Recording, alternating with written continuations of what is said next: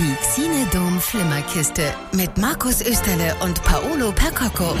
Jawollo, egal wie äh, gut oder weniger gut dieser heutige Donnerstag war, die nächsten 60 Minuten, die werden entspannt. Wir werden nicht über das C-Wort sprechen, es ist einfach nur Ablenkung vom blöden Alltag. Äh, Das garantieren wir so, so ein bisschen zumindest. Wir sprechen über das K-Wort Kinofilme. Yes, yes, yes. Die Oscars sind äh, äh, uns soweit nicht verliehen worden, sondern wir wissen jetzt, was nominiert worden ist. Darüber sprechen wir. Und ähm, wir haben auch eine kleine Aufgabe für Sie. Und zwar, wir planen für nächste Woche ein, ein wunderschönes Quentin Tarantino Spezial. Die besten Filme des Meisterregisseurs. Gut, es gibt nicht so viele neuen, glaube ich, bisher. Und da heraus die besten Musikstücke nehme ich mal an. ja, Das also war der Plan, gell? wenn Sie sagen, hey, äh, der Song ist toll und der Film dazu ist sogar noch besser, bitte schicken Sie eine WhatsApp ins Studio. Nummer gibt's auf der Website oder rufen an 08000 490 400. Wir sprechen gleich über eine neue Lieblingsserie von Paolo Percoco. Und Markus Österle. The Queen's Gambit. Auf das, Deutsch. Das Damen-Gambi.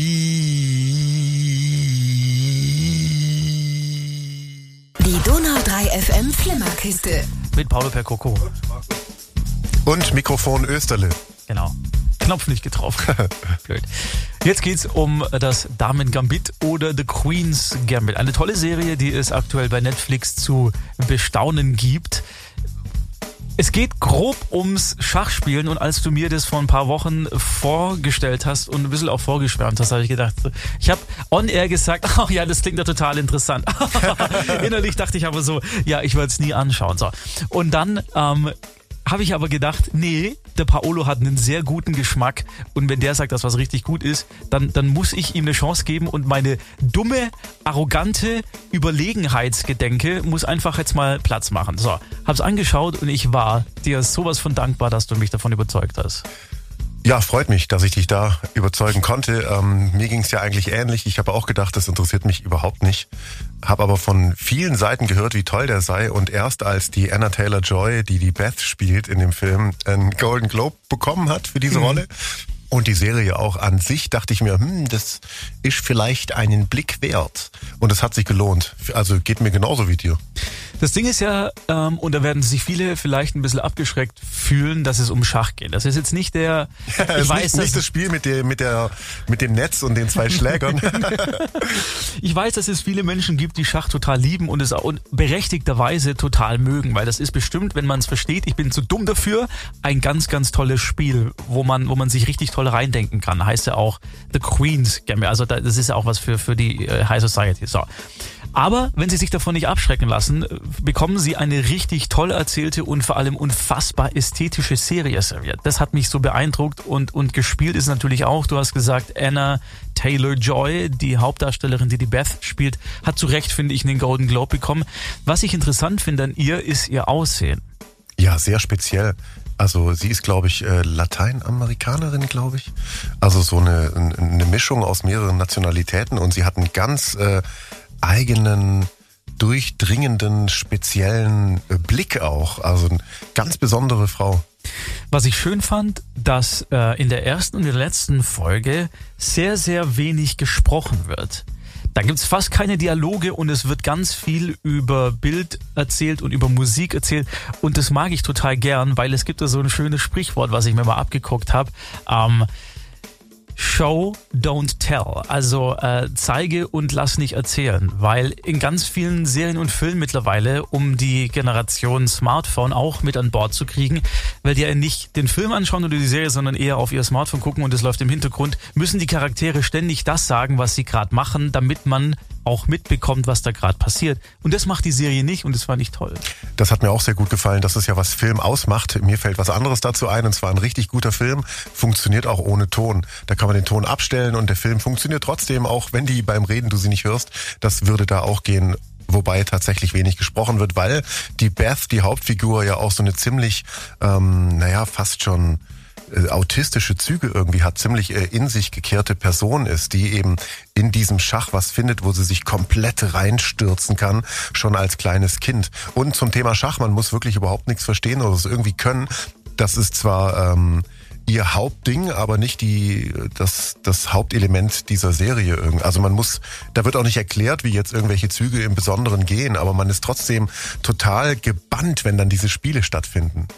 Der Kameramann im Making-of hat, hat es genau angesprochen und hat gesagt, er, er, die Vorgabe für ihn war, er soll Bilder finden, um das, was passiert, für jemanden, der null Ahnung von diesem Spiel hat, auch begreifbar zu machen. Und ich finde, das, das schaffen die ganz toll. Also an den Gesichtern spiegelt sich das wieder, was im Spiel gerade passiert.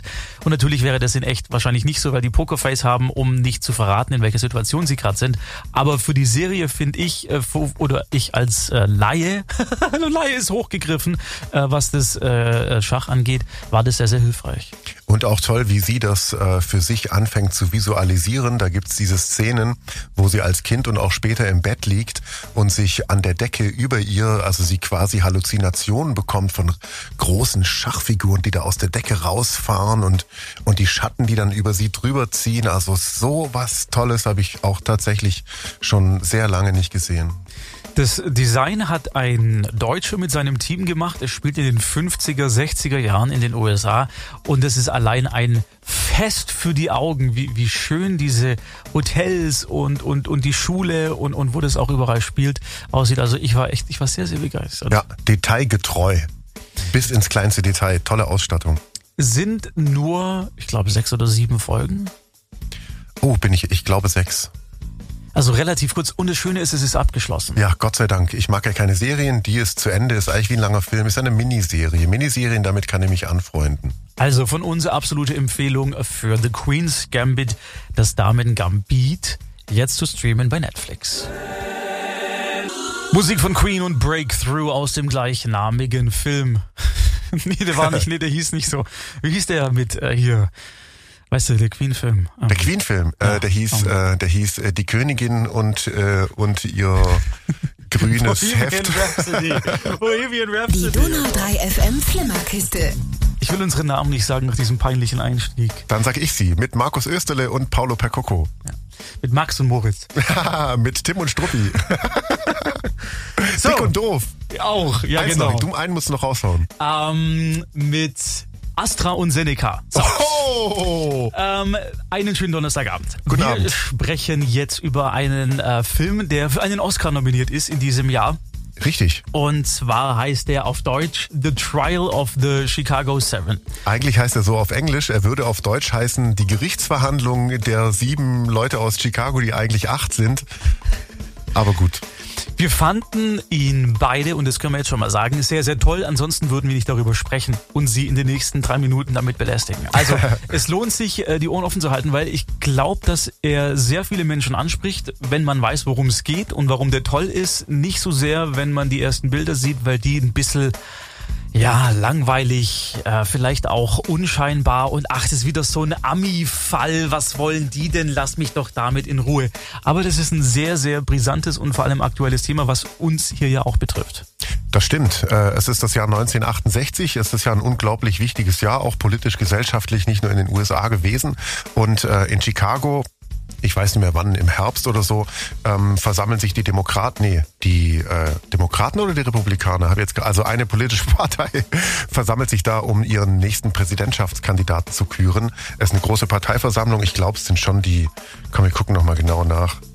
La la la la la la la la la. Na gut, ich find's nicht. Auf jeden Fall ähm, werden da von verschiedenen ähm, Gruppierungen Demonstrationen organisiert, ähm, die auch eben sich äh, für Frieden gegen den Vietnamkrieg, weil zu der Zeit auch äh, Tausende junge Amerikaner in den Vietnamkrieg geschickt und dort verheizt werden ist auch ein großes Thema da. Und äh, diese drei, vier verschiedenen Gruppierungen gehen dahin zum Demonstrieren. Das Ganze eskaliert total. Äh, die Polizei dreht völlig ab. Äh, von den verschiedenen Gruppierungen werden jeweils zwei verhaftet und ähm, unter anderem ist auch einer der der große Chef von der Black von den Black Panther ähm, wird auch verhaftet und die landen alle vor Gericht äh, und das ist so an den Haaren herbeigezogen, warum sie überhaupt vor Gericht landen. Das ist, kommt im Anfang ja gleich raus, dass sie da wirklich ähm, in den tiefsten Tiefen des äh, juristisch Möglichen kramen, um die vor Gericht zu zerren. Und äh, historisch ist es ja auch so, die sind verknackt worden. Und ähm, wie das alles, wie es dazu kam, wie das passiert, zeigt sich ähm, während dieser Gerichtsverhandlung auch in so Rückblenden, also was passiert ist dort in Chicago. Und das ist äh, zum einen historisch in Amerika noch nie in der Form, wie ich mich so informiert habe, aufgearbeitet worden. Also es ist so eine offene Wunde auch noch dort. Und ähm, es könnte leider in der Form vielleicht nicht so krass, aber es könnte heute genauso spielen. Äh, Black Lives Matter, ähm, Friedensbewegung, da hat sich eigentlich nichts geändert. Ich habe gerade nochmal nachgeschaut, es war während äh, des Parteitags der Demokratischen Partei. Ach doch, die Demokraten. Das hat mhm. mich jetzt, äh, ich dachte es nämlich auch, aber dachte, ähm, das wären die anderen. Das Spannende an dem Film, und daraus äh, bezieht er auch seine Spannung, ist diese Gerichtsverhandlung, weil der Vorsitzende Richter, und auch das ist bekannt und kann man sich nachlesen, ein unfassbar voreingenommener Mensch ist. Und er, er hat es sich mehr oder weniger, es wird nie ausgesprochen, aber so kommt es zumindest rüber, äh, zum Ziel gesetzt, die zu verknacken. Ja, also er, er, er führt diese Gerichtsverhandlung so unfassbar einseitig, dass es ich, ich habe ich hab so eine Wut auf den gehabt, als ich den Film geguckt habe, weil, weil ich mir gedacht habe, so, Alter, jetzt lass doch einfach mal deine, deine ähm, objektive Art und Weise, die du ja eigentlich äh, vor dir herzutragen hast, auch durchkommen, damit diesen Herren ein faires Verfahren auch in irgendeiner Art und Weise möglich ist. Der ist dann auch danach noch, das kam dann später raus, in, in weiteren Verfahren ist es rausgekommen, dass der einfach grundsätzlich immer eine sehr, sehr einseitige Meinung hat und ähm, ist vor ein paar Jahren, glaube ich, dann auch gestorben.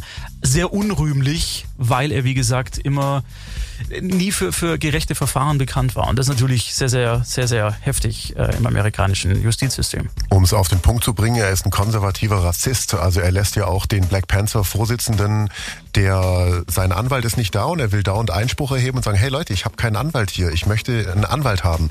Und der sagt immer, setzen Sie sich wieder hin, seien Sie ruhig und bis er irgendwann halt auch mal ein bisschen abdreht, kurz lässt er ihn wirklich fesseln und knebeln. Und das ist so ein Bild, was durch die ganzen Staaten bis heute geht, dass da wirklich ein Afroamerikaner gefesselt und geknebelt ohne Anwalt vor Gericht sitzt. Ist nur ein Beispiel. Ist für, nur ein Beispiel. Für, genau, für die Filme. Also ein, ein, sehr intensiver Film, ein toll gespielter Film. Sacha Baron Cohen ist ja für den Oscar, glaube ich, nominiert gewesen. Gell? Als beste Nebenfigur ähm, spielt auch eine ganz starke Rolle und unglaublich starker, toller Film, ja. Ich wollte es auch noch sagen mit Sacha Baron Cohen, den wir eigentlich als Borat kennen, spielt dann ähm, großartige Figur. Punkt. Also ein toller, toller Film, äh, geht ein bisschen mehr als zwei Stunden, man braucht ein bisschen Sitzfleisch, aber ich würde sagen, es, es lohnt sich. Absolut. Die Xinedom Flimmerkiste mit Markus Österle und Paolo Percocco. Teil 2, heute am Donnerstagabend. Guten Abend. Wir sprechen gleich über einen Film, über den unser Kritikerkollege Wolfgang M. Schmidt sagt. Zwei Stunden wird man hier auf übelste, aufs Übelste gequält. Findest du, dass man gequält wird bei dem Film? In gewisser Weise gebe ich ihm recht, aber so hart ist es nur auch nicht. Es geht um der Prinz aus Zamunda 2. Zwei Stunden wird man hier auf übelste, aufs Übelste gequält. Warum wir es nicht so finden, aber verstehen können, warum er das so meint, das erzählen wir Ihnen gleich. Nach dieser unfassbar guten Nummer von den Temptations. Schönen Donnerstagabend. die Temptations und Ain't Too Proud to Beg. Warum lache ich so blöd? Die Donau 3 FM Flimmerkiste. Weil ich's bin. weil ich's kann. Und weil ich's kann. Äh, Paulo ist hier. Und der Markus auch. Und ähm, wir haben es gerade eben schon an, angeteasert, wie es im Radiofachjargon heißt. Wir sprechen jetzt über der Prinz aus Zamunda 2. Der Kollege sagt darüber. Zwei Stunden wird man hier auf übelste, aufs Übelste gequält. Und wir können sagen, also ich, äh, er, der das sagt, dieser Herr, den Sie gerade gehört haben, muss man dazu wissen, der ist ähm, sehr eloquent, was die Sprache normalerweise angeht. Er ist, ähm, er kommt aus einer anderen Sphäre als wir beide. Wir sind eher so, mm, ja, Mainstream. Er steht ungefähr fünf Stufen über uns. Deswegen kann man nachvollziehen, weshalb er diesen Film nicht mag. Wir ja. fanden ihn aber gar nicht so schlimm. Er macht ja auch eigentlich so Literatur, oder er kommt ja aus der Literatur, genau. glaube ich. Ja. Deswegen ist seine Kritik äh, Herangehensweise ganz anders. Und es ist übrigens Wolfgang M. Schmidt von der Filmanalyse auf YouTube. Lohnt sich mal da reinzuschauen. Ist äh, ein interessanter junger Mann. Ja, zurück zum Prinz aus Zamunda 2. Fangen wir doch mal bei Teil 1 an. Das war für mich äh, ein ganz besonderer Film in meiner Jugend. Ich habe den geliebt. Der war großartig. Das war so ein toller Film. Absolut. Und der ist auch aus heutiger Sicht noch sehr, sehr gelungen. Also das ist jetzt nicht die, die, die Schenkelklopfer-Komödie vor dem Herrn, wie die nackte Kanone zum Beispiel, dass er die ganze Zeit liefert. Eigentlich im Kern ist es ja eine romantische Komödie. Es geht ja um die Sehnsucht des Prinzen aus Zamunda, gespielt von Eddie Murphy, dass er endlich eine Frau heiratet, die ihn liebt für das, was er ist und nicht für den, den er ist. Also der Prinz mit viel Kohle im Hintergrund, sondern einfach nur ein netter Typ, der irgendwie auch eine, eine nette Frau abhaben will. Und er hat ja auch in Teil 1 schon zusammen mit Arsenio Hall, der damals ja auch ein ganz großer ähm, Comedian war in Amerika, ganz viele Nebenrollen auch noch gespielt. Zum Beispiel, wer den Film kennt, in dem Barbershop, in dem Friseurladen ähm, sind, glaube ich, vier Rollen, die die beiden alle spielen. Also was auch filmischen Aufwand ist, weil die da quasi zu sechst im Raum sind, aber es sind nur zwei Schauspieler. Und ähm, äh, vom alten weißen Mann, der nur am Rumnörgeln ist, der ist Eddie Murphy, bis zu dem Friseur. Und dann ist noch diese großartige, ähm, der Sänger, der auch jetzt am Ende, der auch im zweiten Teil auftaucht, Randy Watson and Sexual Chocolate, also zum Schreien. und ähm, der erste Film ist halt einfach äh, einer der einer der tollsten Filme, die es irgendwie je gab und der auch damals wusste ich gar nicht äh, in den Staaten für ähm, Afroamerikaner ein ein riesengroßes Ding war, weil da war endlich mal ähm, eine komplett schwarze Truppe ganz oben auf äh, Platz eins der Kinocharts auch. Wusste ich gar nicht, aber ich, ich habe ihn auch so einfach geliebt, den Film. Und jetzt kam dann eben Teil zwei. Was hast du gedacht, als du das gehört hast, dass ein zweiter überhaupt kommt? Ich habe den Trailer gesehen, da gab es so einen kurzen Teaser und, und fand es furchtbar. Ich, ich wollte nicht gucken, ich fand es blöd, die Ästhetik war billig, es aus wie so eine Fernsehproduktion. Ich muss auch sagen, der fertige Film, finde ich, sieht nicht besonders wertig aus. Das wirkt jetzt nicht so wie ein Film, der, keine Ahnung, 20 Millionen Dollar gekostet hat. Hat er vermutlich auch nicht. Er wurde produziert für Amazon Prime, also für die Amazon Studios. Und die wollten natürlich, die wollten natürlich so ein bisschen Fanservice betreiben und sagen, hey, guck mal, euer Klassiker aus den 80ern kommt jetzt mit dem zweiten Teil. Ähm, schenkt uns mal ein Jahresabo, lasst uns die Kohle da, dafür könnt ihr den Film anschauen. So hat es auf mich gewirkt. Ich muss sagen, er ist jetzt nicht er ist jetzt kein Totalausfall, aber er ist auch nicht besonders gut. Leider, leider ist er sehr in der Mitte und deswegen hat er mich überhaupt nicht so wirklich gepackt, zu keiner Sekunde. Also ich hatte schon tatsächlich ein paar echte, richtige Gänsehautmomente, wo ich Figuren, die ich vor 30 Jahren das letzte Mal gesehen habe, in der Form nochmal da auftreten sehe. Also auch in diesen Nebenrollen, die ja auch alle nochmal auftauchen. Aber äh, je länger der Film dann dauert, ähm, desto weniger passiert halt wirklich was. Und die, äh, die Story an sich ist leider ziemlich platt. Also ähm, es macht großen Spaß, Eddie Murphy nochmal als Prinz Akim zu sehen, Sammy sein Diener und eben auch diese ganzen Figuren am Rande. Vor allem auch, ähm, wie heißt er? Äh, lass mal schnell schauen. Ich habe hier das Pro Wesley Snipes spielt eine ne Nebenrolle auch und das macht er auch ganz cool. Also der Film hat sehr viele sehr coole Momente, aber ist in sich ähm, nix, nee, also ich hätten, eigentlich hätte man sich sparen können. Es ist halt, Sie müssen sich das vorstellen, das sind einfach äh, verschiedene Gags aneinandergereiht, die mit einem hauchdünnen Faden verbunden sind. Also so einzelne Sketche quasi, die wie eine Bully-Parade damals hintereinander geschnitten wurden und daraus ist zufälligerweise ein Film entstanden. So, kommt's, so kam es mir ein bisschen vor. Ich musste ein paar Mal tatsächlich sehr lachen, das ist richtig, äh, ja, gerade wenn alte Figuren auftreten. Aber so insgesamt als Film betrachtet ist er einfach nicht gut und verdient es auch nicht, Film genannt zu werden, weil da könntest du die einzelnen Szenen auch nehmen, bei YouTube für sich hochladen und es wäre genauso witzig.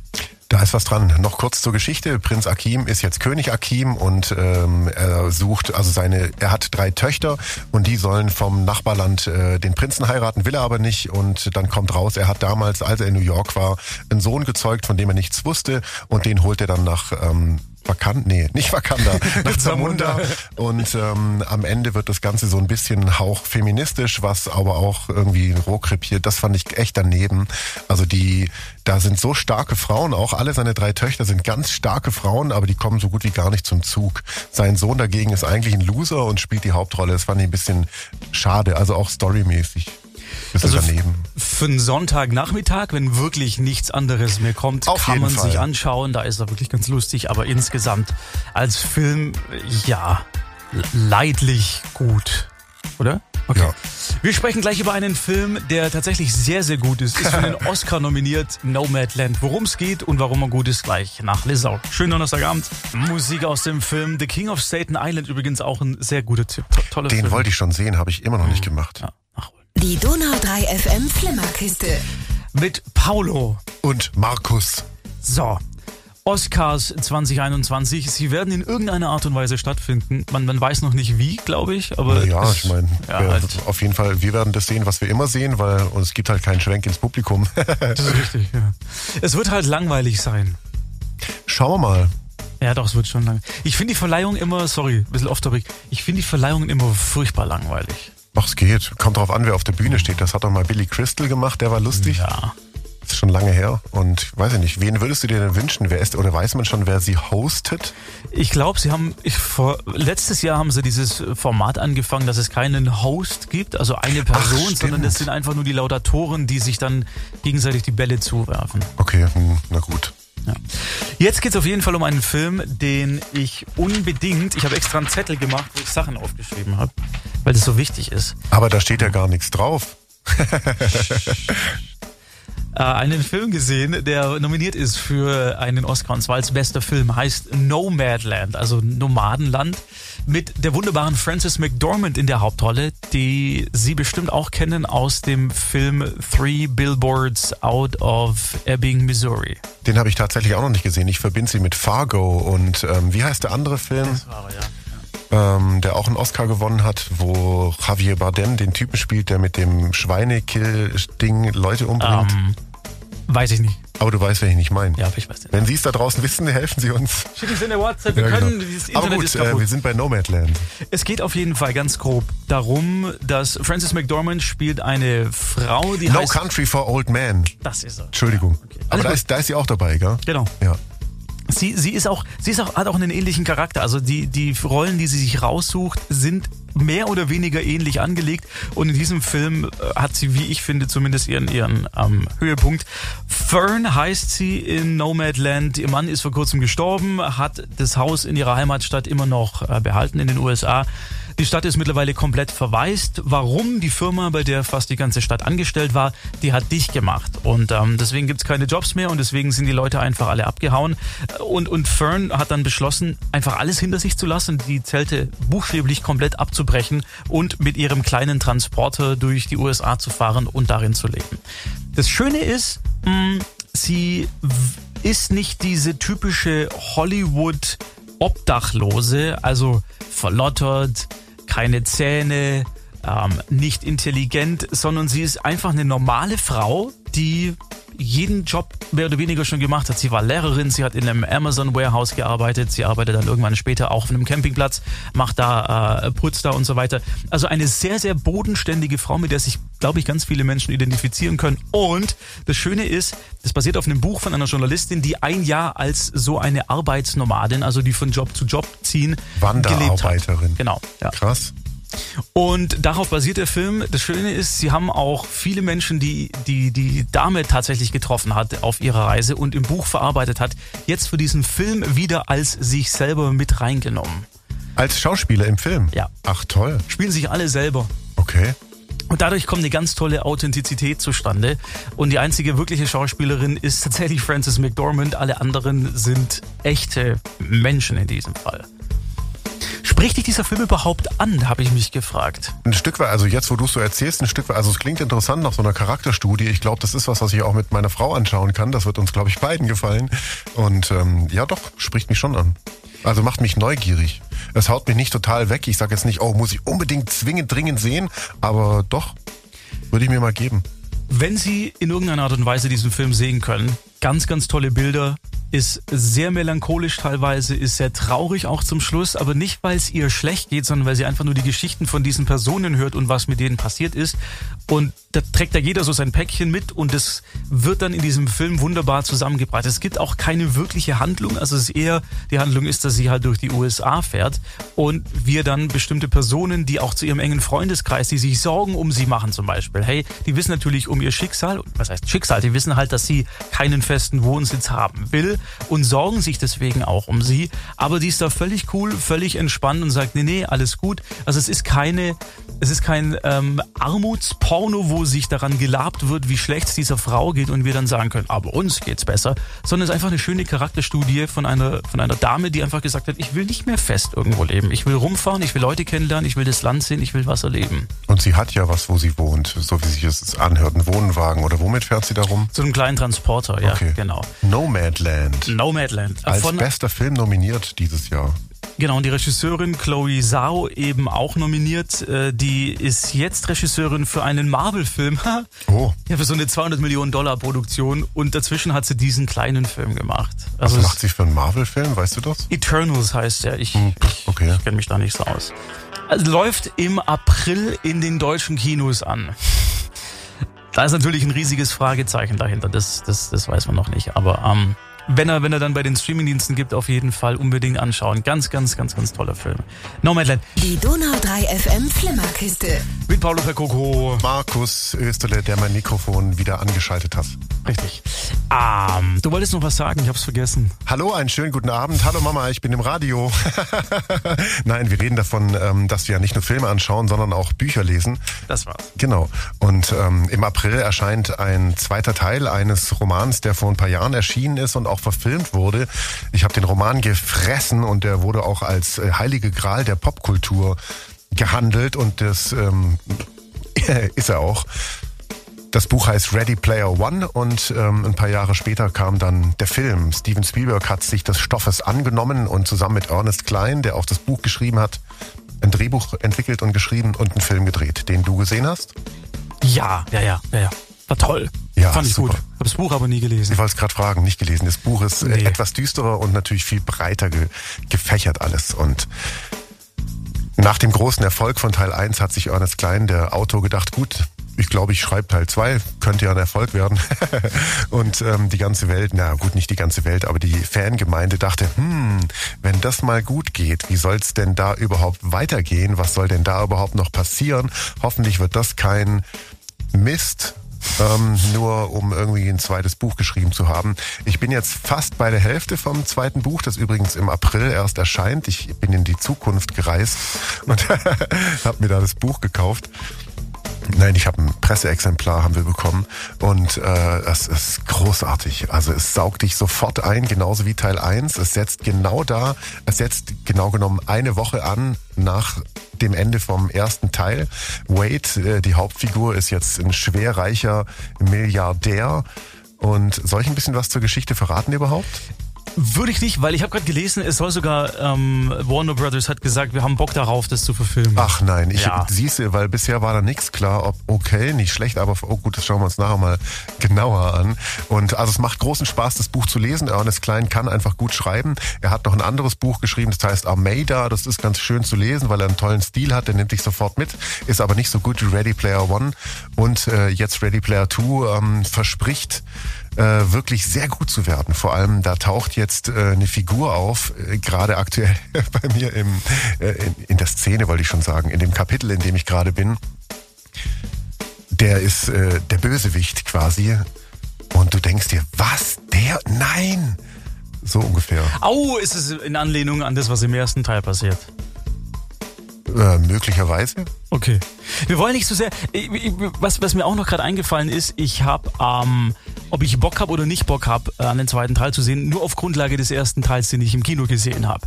Und mir ist gerade eingefallen, wenn es clever gemacht ist, äh, dann bin ich sehr für den zweiten Teil empfänglich. Von Ready. Player One genau, meinst von Ready? Player One, ja. ja. Ja, also je nach, also nach dem, was ich bis jetzt gelesen habe, wenn sie das in die Richtung auch umsetzen, wird das ein super Film. Sehr gut. Also, wir sind gespannt und was wir auch noch äh, sagen wollten, bitte, sofern Sie sich an einen Film von Quentin Tarantino, die Sie mal gesehen haben, erinnern, wir bräuchten da Ihren Input. Wenn Sie sagen, ja, der Film war so toll, weil, schicken Sie eine kurze WhatsApp ins Studio oder rufen am besten an 08000 490 400 für ein Quentin Tarantino Special. Ich bin wirklich gespannt, was da kommt. Ich auch. Und wir sind gleich nochmal da, nach Musik von Tom Jones. Schönen Donnerstagabend. Tom Jones, She's a Lady, das war's von uns. Bis nächste Woche. Auf Wiederhören.